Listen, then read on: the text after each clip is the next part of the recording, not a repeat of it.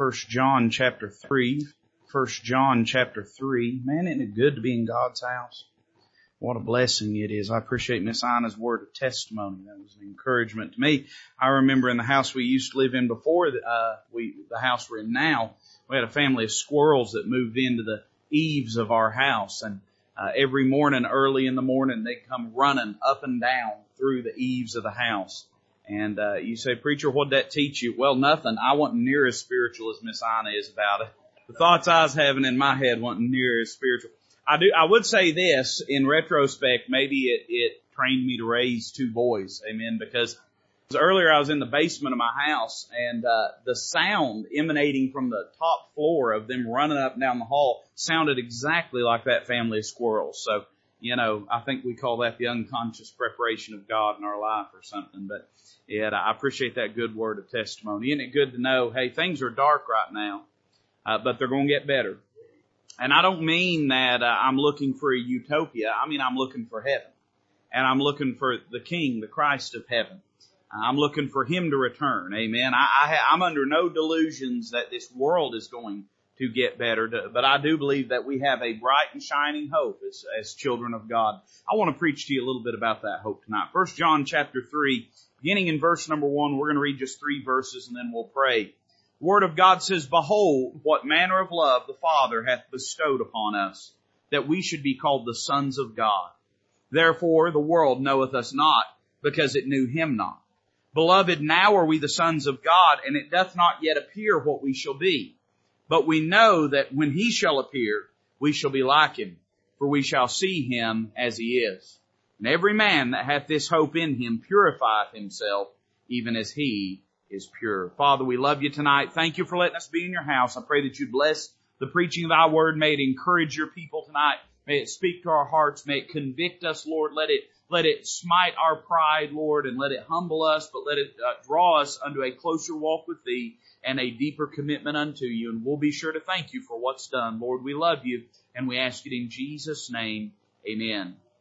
You know, I don't know about you, but sometimes in the reading of God's Word, I, I think there is a tendency to, uh, even though we know that this King James Bible is the Word of God, we know it's inerrant, we know it's inspired, we know that it presents to us everything exactly as it ought to be. It is without error. It is without any mixture of error in any way. It's not just the Word of God, it's the words of God exactly like God would have them be. Even though we know all that to be true, I feel like sometimes, me at least, and you're, you're probably more spiritual than me, you're probably not afflicted with this, but I feel like sometimes we tend to disassociate the people that pin down the Word of God and the stories and occasions found in the Word of God, and they become almost fables in the way that we treat them. Now, I don't mean that we view them or believe them to be fables, but somehow I think we use, uh, lose the relevancy of God's Word in imagining that somehow the people that God used and, and the people whose lives God gives to us in the Word of God were somehow markedly different than you and I. Now, don't misunderstand what I'm about to say. I, listen, I'd love to be an apostle Paul. I'll probably never be an apostle Paul. I'd love to be a Daniel. I'll probably never be a Daniel. But I'm under no uh, delusion in believing that in the Word of God that the men whose lives are recorded and uh, the men whom God put the pen of the Holy Ghost in their hand, uh, that they were somehow superhuman and did not experience the same things that you and I experience. And I think being that sometimes we lose that sense of relevancy in the Word of God, of relating to the truth of what God's Word says, I think sometimes we can uh, paint ourselves in a corner in such a way that it robs the Word of God of its power and its impact. Now here's what I mean when I say that. When I study the book of First John, there is a tendency somehow to believe that this was pinned down in a time of great ecclesiastical and doctrinal purity when the church was roaring with power, when God's word and work was uh, thundering throughout the world. But when you study the book of First John, what you'll find is that in many ways, John was pinning these words down, writing to a group of people that were experiencing much the same things that you and I are experiencing today. And once we realize that, what we learn is this, this is just, it's not a, an abstract uh, record of history, but rather it is the living Word of God that can speak directly to our lives today. If we believe that somehow this book was uh, written to a different group of people in a different time, in a different setting, wholly separate and different from us, then what good is it to read the Word of God? I don't know about you, but I need some of that what Peter calls present truth present truth. Now, that same commandment that's been given, that same inerrant, infallible word that's been given is that present truth. But we have to understand that reality as we study the Word of God. In other words, we can look at it and say, well, you know, I don't know if I could ever be like them. I don't know if what they're saying could ever apply to me. Or we could recognize that the same eternal God that spoke to their life through this Word speaks to our life through this Word as well. As such, I want us to think for just a few moments before we preach about the time that John was writing this. Again, we're living in uh, unprecedented times in our country. There are meaningful changes taking place in our country and in the world around us. I don't merely mean just a cycle of history that sort of regurgitates itself, but I mean things that at least for our young country, we have never experienced before. But can I give you a little word of encouragement here tonight? It may be the first time that our country is experiencing these things, but it is not the first time that God's people are experiencing these things. Uh, we need to listen. I, I am. I, you say, preacher, how American are you? I blew up everything I could blow up on Sunday night. Somebody say amen to that. And proud doing it. We're setting off fireworks, and, and and the crowd back there had Lee Greenwood playing and everything. And I, I mean, it, you know, as American as American gets, uh, but understand this reality, if your sole identity is in that of being an American, uh, it's not going to be long where that identity is going to be challenged and possibly obliterated. Your identity better be in something deeper. And I'm not saying that I'm not proud to be an American, as uh, Brother Greenwood uh, sings, but I am saying this, that we better make sure our roots go deeper than simply that, because we may live to see a time where there is no such thing as to be an American. And we are certainly living in a time now when to be an American does not mean what it did 50 years ago, 100 years ago. As such, our identity has to be something deeper. And John writes to a group of people whose identity is anchored in the identity of Christ. If we're going to weather the things that we may have to experience, we better make sure our identity is in Christ above and beyond all other things. Think with me for a moment about this. When John is writing this, he's writing this during, number one, I would say it this way, lewd days. What I mean is he's writing this not at a time when Christianity is ascendant in the West and the idea of being a Christian is something uh, that is as common as breathing air. He's writing this during a time uh, when the Roman persecution against believers of Jesus Christ was at its very height. He's writing it at a time when it could cost you your life to say, I'm a Christian. He's writing it at a time when Roman emperors are lighting their garden parties with the flaming uh, corpses of, of Christians. He's writing it at a time when Christians are being uh, burned at the stake, being uh, ushered into arenas to be uh, fed to wild animals. Times when there is the wholesale, wholesale, publicly accepted, state-sanctioned murder of followers of Jesus Christ. Now, you say, preacher, we're living in dark days and I don't know how bad it's going to get. I can read my Bible and get somewhat of an idea of how bad it's going to get. I don't know how, I, I believe this. I don't believe the church is going to live through one moment of the tribulation. But I believe that we have no guarantee that it's going to be all roses and peaches all the way up to the trumpet either.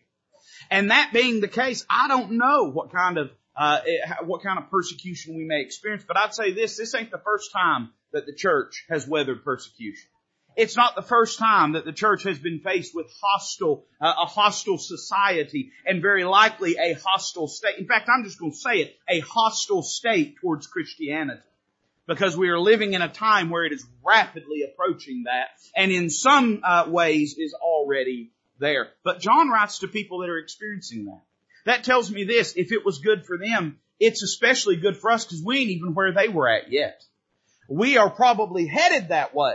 But we are not there yet. So it must be, if I uh, feel as though uh, increasingly there is uh, animosity towards Bible-believing Christians, uh, then I can read the book of First John and take comfort in knowing that it was written during a time when Bible-believing Christians were hated and were persecuted and were despised by society, government powers, culture, everyone around them. He was writing in a time of lewd days. Now somebody's going to say, well, okay, preacher, it was hard times, but you know, I mean, the, the blood of the martyrs is the seed of the church, right? I mean, during those hard times, God's people, they always get more spiritual and they always uh, become greater Christians. Isn't that true, preacher? But if we study the book of First John, you know what we'll find? We'll find that it was a time when the New Testament church was roiling and boiling in turmoil, doctrinally speaking.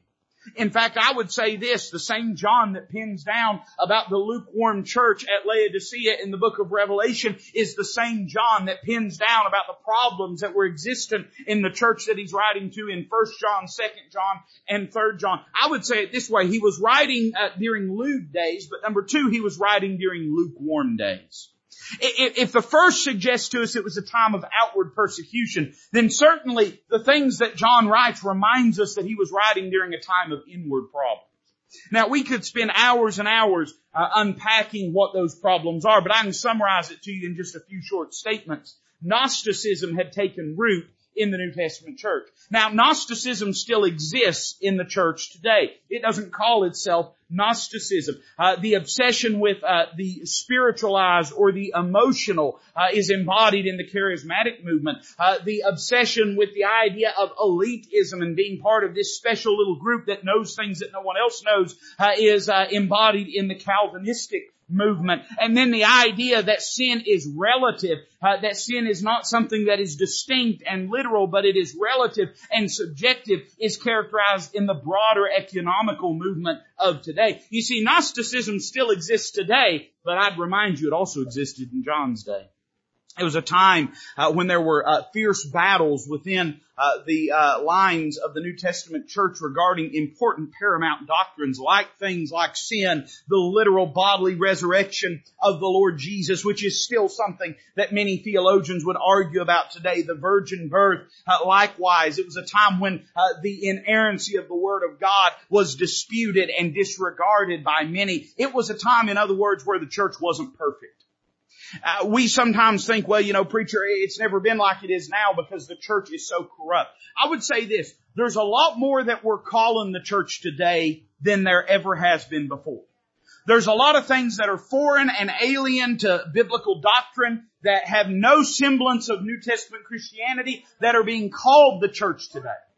But even within what we would consider churches that are basically biblical in their perspective and rightly could be called a Bible believing church, understand there's still problems doctrinally, corruption, uh, infighting, all sorts of things. So when I read this, you know, sometimes it'd be easy to say, well, John couldn't help me because it wasn't as hard a times then as it is now. No, I'd say it was harder times.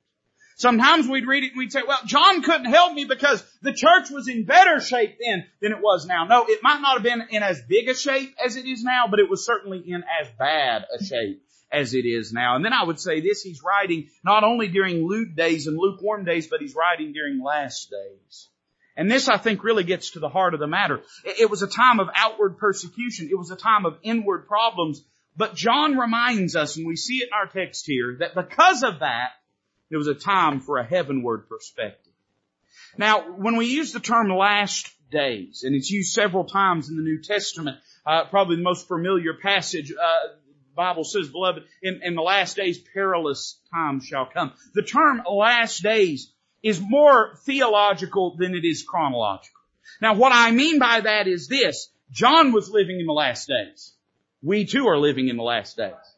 The term last days reflects to that period of time immediately preceding Christ rapturing out the church and the tribulation period commencing upon earth. It is an eschatological and theological term that is used there. And sometimes I think when we consider that idea of last days, there is a tendency for some people to think, oh, it's like the last day of vacation. All we're doing is packing and getting out of here. But rather, I think what's being uh, reflected to us is this, that in these last days that we are living in, there is nothing else that we are waiting for. God has revealed himself from his son or through his son from heaven. He's given us a completed inerrant Bible. He's given us that Holy Spirit of promise whereby we're sealed till the day of redemption. He's given us the way Paul says it is all things pertaining unto life and godliness.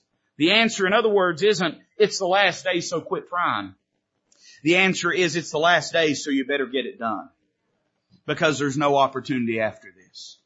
So I would say this, theologically speaking, we're living in exactly the same time period that John was living in. We're living in these last days. So that tells me that everything John says here puts squarely into the jurisdiction of our preaching tonight the truths that he gives us. I would like to give you four, five, six, I don't know, twelve things. We'll see how it goes.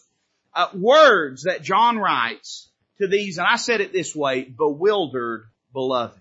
Bewildered beloved. I would say, uh, number one, you say, preacher, what do we need to know living in these days that we're living in? Well, look at verse number one. John says this, behold, what manner of love the Father hath bestowed upon us that we should be called the sons of God. Therefore, the world knoweth us not because it knew him not.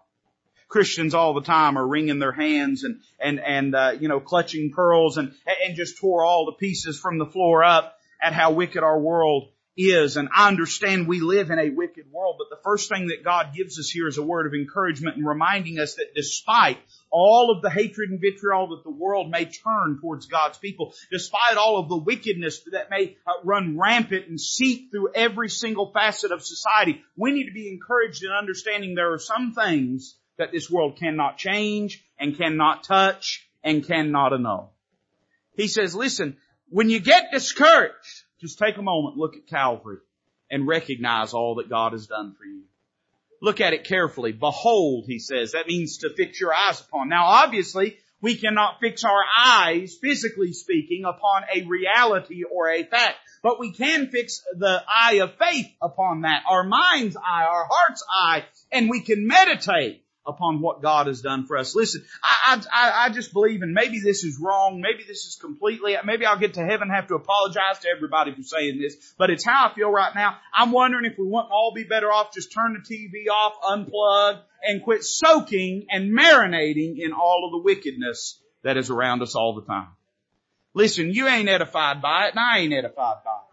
I'm not saying that God's people should put their head in the sand and pretend like there's not a world out there. Nor do I believe that we ought to hook up to the world's information pipeline like a drip vein in our, in our, like mainline it straight into our heart and spend all of our time obsessing over every little thing that goes on. You say, preacher, what should we do? Well, we ought to get our eyes off that, get our eyes on what God has done for us. Behold what manner of love the Father hath bestowed upon us. Now this is distinct, and I don't, I don't want to. We'll, we'll, we'll deviate a little. We'll veer a little bit from just a, a tight exposition of these verses tonight. Uh, but I don't want to just jettison it completely. And I would say when he talks about what manner, he's using that in comparison to the statement he's going to make at the end of verse 2 when he talks about therefore the world knoweth us not because it knew him not. It's describing Christ as being treated as alien by this world, as being from another world, of another world, completely unrelating to this world system and its culture. And it's reminding us that just like Christ was of another world, the love that He bestowed upon us was of another world as well. In other words, uh, trying to call our mind to a transcendent or higher level of relationship with the Lord Jesus. But I, listen, I'd just be a little simpler tonight, and I'd say it this way: Behold, what manner of love the Father hath bestowed upon us. What? That we should be called the sons of God.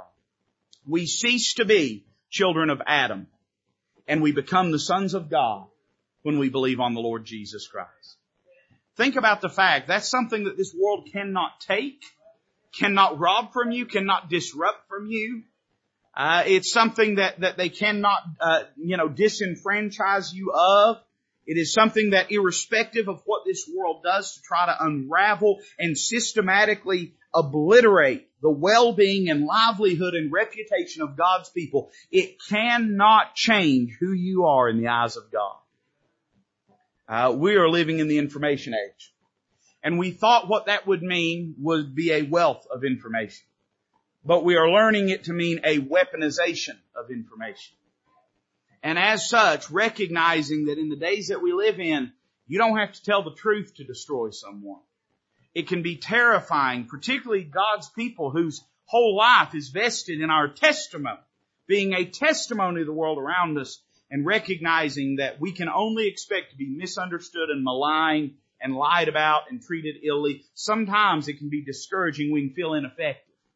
But John reminds us here that nothing the world says about us, does towards us, or takes from us can change who we are in Jesus Christ.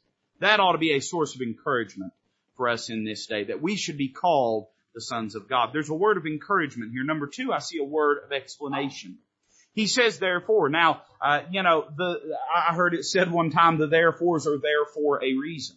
Don't dismiss the therefores in the Word of God because they show a connection between two thoughts and two ideas. He's just got through describing the glorious transaction and promotion that took place in your life and mine when we went from being a son or daughter of Adam, a child of hell, to being translated from the power of darkness into the kingdom of God's dear son, been born again, made a child of the living God. What a glorious thing.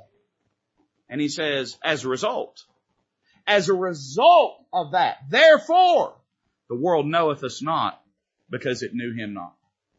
I think the most baffling phenomenon in the church today, and this is true of Walridge, but it's true of probably every church. It's true of your life and it's true of my life. Is the unrelenting surprise that we have that the world does not appreciate our Christianity. We're just dumbfounded by it. I mean, you know, my Christianity's awesome, right? So everybody should be excited about it. And yet all through the New Testament, Christ over and over and over and over again rung the same bell of telling his disciples, this world will hate you.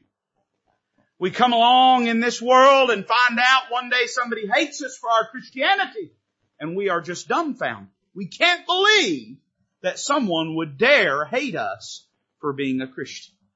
I'm proud, as I've already said, to have been born in and grown up in America.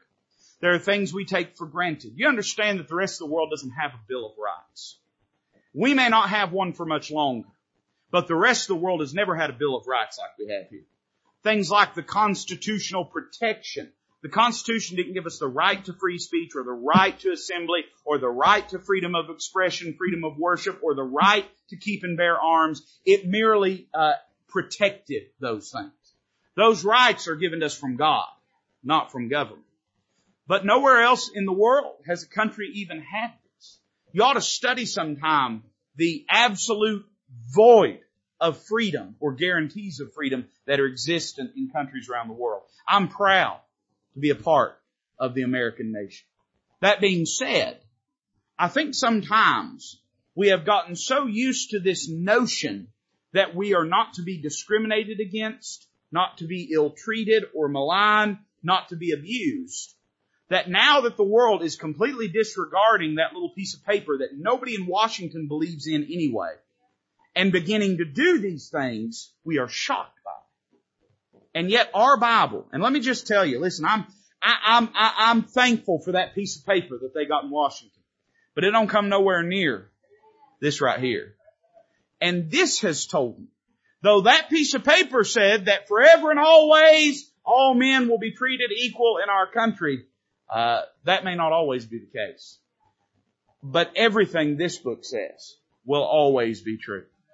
And this book tells me Christ told his disciples, if they hated me, they're going to hate you.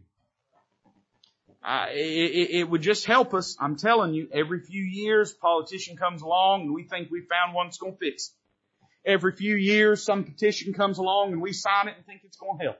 Every few years there's some movement sweeps through our country and we think, oh yes, now this is the time.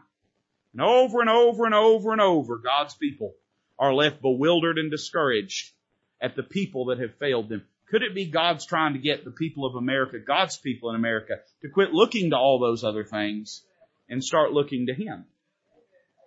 Uh, listen, I, I don't care who He is. There's only one Savior.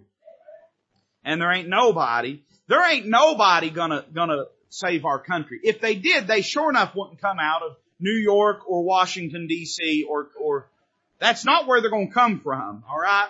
Uh, listen, they might come from Stump Lick, Kentucky or something, but they ain't gonna, if there's anybody with common sense enough, they're not gonna come out of that slime and that cesspool. But understand, we might as well just get used to it. Just get used to it. Get used to the fact that as a Christian, whatever rights this world may tell you you have, it is always and only a lie. Because your Bible says that this world will hate you because you are a believer in Jesus Christ. Go ahead and get used to it. I, you say, preacher, that don't encourage me. Go back to that first point. That encouraged me. No, but you need to understand why things are the way they are. You need to understand that we may have seasons of reprieve in our country and I praise God for it. I want every bit of easing of this that we can get. I don't begrudge. But we need to quit expecting it. And we need to recognize that this world, because it knoweth us not, or because it knew him not, it knoweth us not. The only way that we can get this world comfortable with us is by smothering and stifling the light of Christ in our life. That's the only way. This is something that we have to choose between. The more that we let Christ shine and live through our life, through the, through obedience to the Holy Spirit and through living a life according to the Word of God, the more this world will hate us. If we choose to take the road of the coward and the compromiser, it may lead to a tentative peace agreement, a, a ceasefire with this world's hostilities, but at the expense and at the cost of our testimony, our life, our witness for Jesus Christ and His glory and His well-pleasing. I see a word of explanation, but then look at verse number two, I see a word of exhortation. He says in, in, in verse number two, beloved, now are we the sons of God. I like that. You like that too, don't you? Man, now are we the sons of God. And it doth not yet appear what we shall be. Sometimes living in these days, we will uh, mutter to ourselves, maybe not out loud, but in our heart, we'll say things like this. Why does it have to be so hard? Why does it have to be a constant battle and warfare? Why is it that we have to battle with our flesh to muster boldness and, and, and courage to be a witness for Jesus Christ? And why is it that despite our, our earnest desire to live for Him, we still fail, seemingly daily? John says, I've got an answer for that. Positionally, you are a son of God, eternally, thoroughly, securely. But practically speaking, we still walk in this old flesh. Here's what he's doing. He's exhorting us to be mindful and to be cautious concerning our reality. Let us never be so heady and high-minded as to believe that somehow we are above sin, that we do not commit sin, that we are above temptation, that it holds no pitfalls, no danger for us, because that simply is not the case. Now, as I said, I, my intention is not to give a real tight exposition of this of this passage, but I'd remind you that he's writing this to a group of believers that are surrounded on all sides by people that are telling them that sin is not real, it is subjective and it is relative. And you know, when you make something subjective and relative, what you really do is turn it into a fairy tale. It just doesn't exist anymore. This is a lot of what's happening in our country with justice, by the way. Uh, justice has become a relative proposition. If you or I break a law, uh, they'll throw the book at us. But if people with enough connections, enough money, enough power, the right last name, whoever it is, if they break laws, somehow the law does not apply to them. Well, what does that do? It creates a breakdown in justice in a society. People eventually become lawless. They do things like walk into uh, CVS's or Walgreens or Neiman Marcus or Macy's and, and fill up duffel bags full of merchandise and run out because all justice has broken down in society. The same thing's true as regards anything. If you make it relative, what you're really doing is saying it doesn't exist. You know what situational ethics is? Immorality. That's what situational ethics are. Situational ethics is I'm going to do whatever I want to at any given time, right? Uh, so you've made it relative. Well, by the same token, he's writing to people that have made the idea of sin relative. And he is reconciling what they are saying with the new life of Christ in the believer. These are believers that are experiencing the weight and burden of the fact that they do sin and they mess up and they make mistakes like you do, like I do. And yet they're having people that are telling them that if you were living right, if you love God, you never would sin. There's still people say that today. And he says, no, that's not the reality. What the reality is, is this. God has made us something spiritually speaking and uh, not not relatively speaking, but spiritually speaking, positionally, we are this right now. We are the sons of God. We're not on layaway. We're not on probation.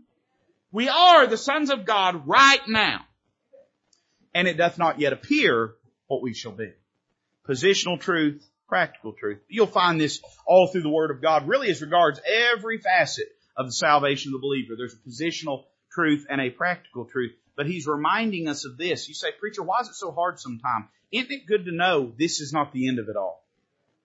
what I, what I experience, my weakness, my frailty, the infirmity of my flesh, the, the, the, the propensity, the tendency to yield to temptation that I have, that you have, is not the end of the matter. One of these days, God is going to deal with that. What's that going to look like? Well, I like this. Look at verse number two. Look at the very end of it. Uh, let's read the whole thing. It says, Beloved, now are we the sons of God. Praise the Lord for them. And it doth not yet appear what we shall be. Okay, of course that's true. We're not, I hope this is not the end of it. I hope one of these days uh, something's going to change. Well, when's that going to happen? He says, but we know. We know that when he shall appear, we shall be like him, for we shall see him as he is. There's a word of expectation that's given to these believers during this time.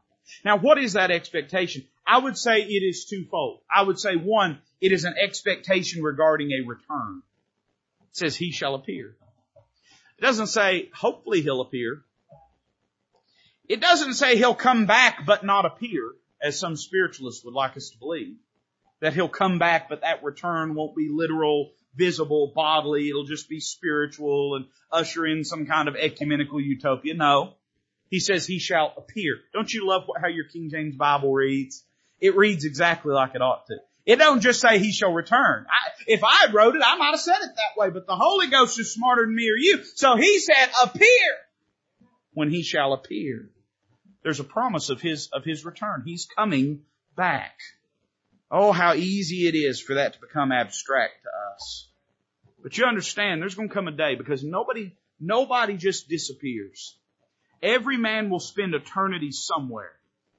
There's going to come a day that all of the people, and listen, there's probably some of them that we've got wrong. Uh, there's probably some of them we think are good that are bad. Probably some of them we think are bad or that are good. Not many. a, a good rule of thumb when talking about world leaders is just say they're all bad. And then one day we get to heaven, we'll ask forgiveness of the one or two that we misjudged. But it's good to be reminded that one of these days, every knee, every knee will bow. Every one. Every tongue will confess. The ones that have lied, the ones that have manipulated, the ones that have, have abused and destroyed uh, civilizations and societies and maligned people and weaponized deception as a means of subjugating the world. One of these days, and it may be the only truth they ever tell, but they'll have to look up into the eyes of Son of God and say, Thou art the Lord of glory. He's returning.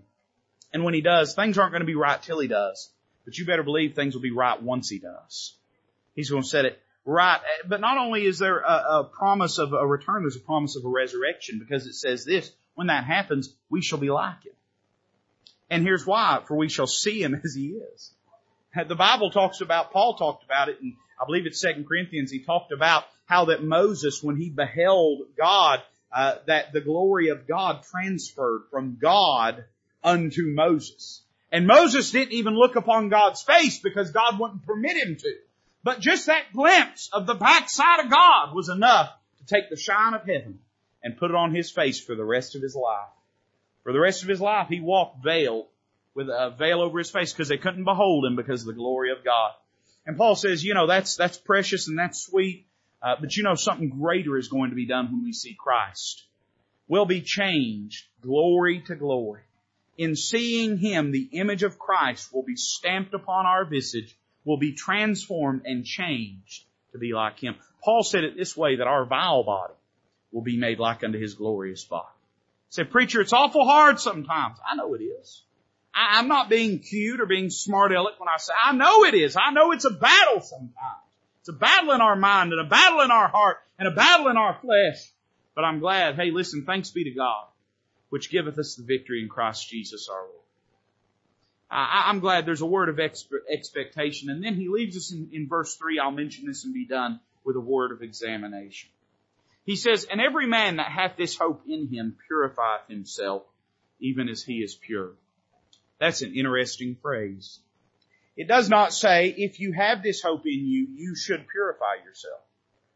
Rather, it says, if you do have this hope in you, you will purify yourself. Uh, there's a lot of us that talk and we say, and I don't know if it's your life, my life. I, I'm not speaking directly to an individual in the room, although I hope the Holy Ghost is to all of our hearts. But probably everybody in this room would say, oh yes, preacher, I believe he's coming soon. But you know what the Word of God says? You, you can't listen to what people's lips say. You have to look at what their life says. You know that sometimes our lips will deceive even our own selves. But our life will dictate and declare whether we really have this hope.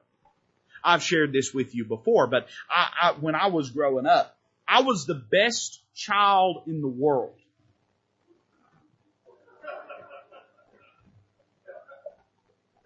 Listen, if you don't get nothing else out of it, to get a little comic relief when you come to church. Well now let me finish. I was the best child in the world from 2.45 to 3.15 in the afternoon. The reason why is at 3.15 I could expect to hear the garage door open and my daddy's truck pull in. And so for that last half hour at least, it took years of, of meticulous scientific research to learn just how short or long my mother's emotional memory was. And it was about 30 minutes. If you did something at 28 minutes, dad was going to hear about it. But if you did something at 35 minutes, chances are she'd let it go. And so for that 30 minutes, I mean, I straightened up. I walked straight. I did right because I knew he was coming. I knew he was coming. You didn't have to ask me if I knew daddy was coming home. You could tell by the way I was behaving. Now, if you'd asked me at 11 a.m., you would have seen something quite different. And I believed he was coming home, you understand. But the imminence of his return was not pressing upon him. I thought to myself, I've got plenty of time to fix whatever I break between now and then. See, here's the question. I, I don't want to know if you believe if he's coming back. I know you believe that he's coming back. I want to ask you, do you believe he could be coming back today? Today. Imminent. At this very moment. That's what the word imminent means, isn't it? At the door doesn't mean necessarily it will be soon, but what it does mean is it could be soon. It could be in this very next moment. Now, you can give an answer, but what I want you to do is look at your life and get your answer from your life. Don't ask other people what they think based upon what your lips say. Ask your own self what your assessment is, your examination of your life when you look at what your life says. And ask yourself this, I may say that I believe he's coming back, but am I living that way? Bow together tonight as a musician comes to play. I want to give you an opportunity to do that very thing. I want to give you an opportunity to bow your heart and head before the Lord and ask the Holy Ghost to speak to your heart and to be honest with you and for you to be honest with God. And if God has dealt with you about something tonight, I believe I'd get honest with Him. I believe I'd open my heart to Him. I believe I'd let Him have His will and His way. Father, bless this invitation. May it magnify the Lord Jesus. We ask it in His name with